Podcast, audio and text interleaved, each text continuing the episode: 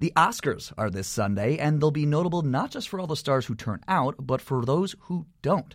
Jada Pinkett Smith and Will Smith are boycotting the event, along with Spike Lee and Michael Moore, over the absence of non white nominees in the major categories.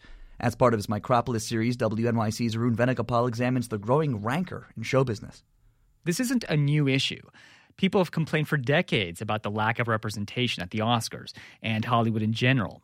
What's different this year is the scale, not just from celebrities and on social media, but from scholars arguing that the industry empirically does a bad job of including women and racial minorities. We actually have an inclusion crisis.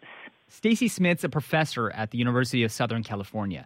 She's the co author of a new study, the Comprehensive Annenberg Report on Diversity, which ranked film and TV studios and streaming services by their levels of inclusivity. How are these companies doing across all of their stories and across all of their hiring practices behind the camera on inclusion? And many are, are not doing very well, and there were only a few bright spots across the investigation. The bright spots include Disney, Disney owns ABC, whose shows are, by Hollywood standards, crammed with women and people of color.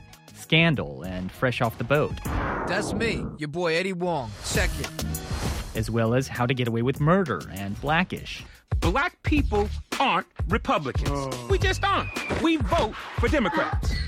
The talent behind all these shows, Shonda Rhimes, Nahnatchka Khan, Kenya Barris, are themselves people of color.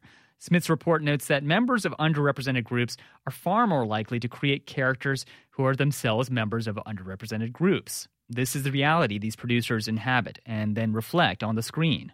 Wesley Morris is critic at large at the New York Times. What you need to have happen is people at or near the top of color who are women, who are not straight, to be in on the decision making process.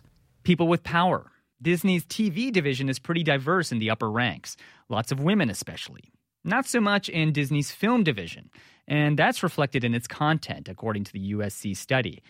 The divide is also evident in the Oscars. According to the Los Angeles Times, 93% of the voters in the Academy are white, 76% are male, and their average age is 63. All of this, says Morris, contributes to a sort of obliviousness. You've heard the responses to this very conversation from white people in the academy, which are the gamut from like, I don't understand what everybody's problem is, to I voted for Sidney Poitier back in 1968. Columbia University scholar Frances Negron Muntaner released her own report this week, The Latino Disconnect. She says another reason TV is more diverse is because it caters more to domestic audiences and is more responsive to demographic realities. But she says in both TV and film, it can vary significantly from year to year, depending on who's brought on as a showrunner or which films come out. It goes up, it goes down. It goes up, it goes down. When there's a film that uh, there's a lot of Latinos in it, like uh, in the Fast and the Furious, it goes up 2%. But then the next year, there's no Fast and the Furious, and it goes down again which is why she says she's cautious about reading too much into any one year's diversity numbers. She's also wary of networks who might be pandering to public sentiment rather than making a genuine effort. But she's pleasantly surprised by all the debate leading up to the Oscars and the fact that major stars are boycotting the event. Maybe we haven't won it yet, but we're getting closer to redefining the terms of the argument, if you will. Negron Muntaner expects real change will come in stages, but the slowest will be in the corporate offices, with the people who have the power to greenlight and finance projects. The ability to shape the media landscape is an enormous amount of power. And often incredibly lucrative, she says. It's built on relationships, access, membership in highly exclusive social circles, a shared worldview.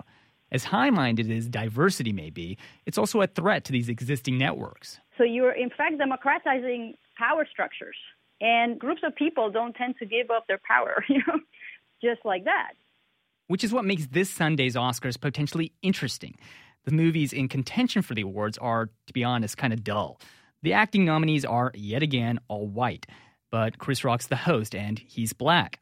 And for those few hours, he wields a lot of power the power to entertain, but also to enlighten the attendees, to shame them, to hold them by their collective lapels and say, enough.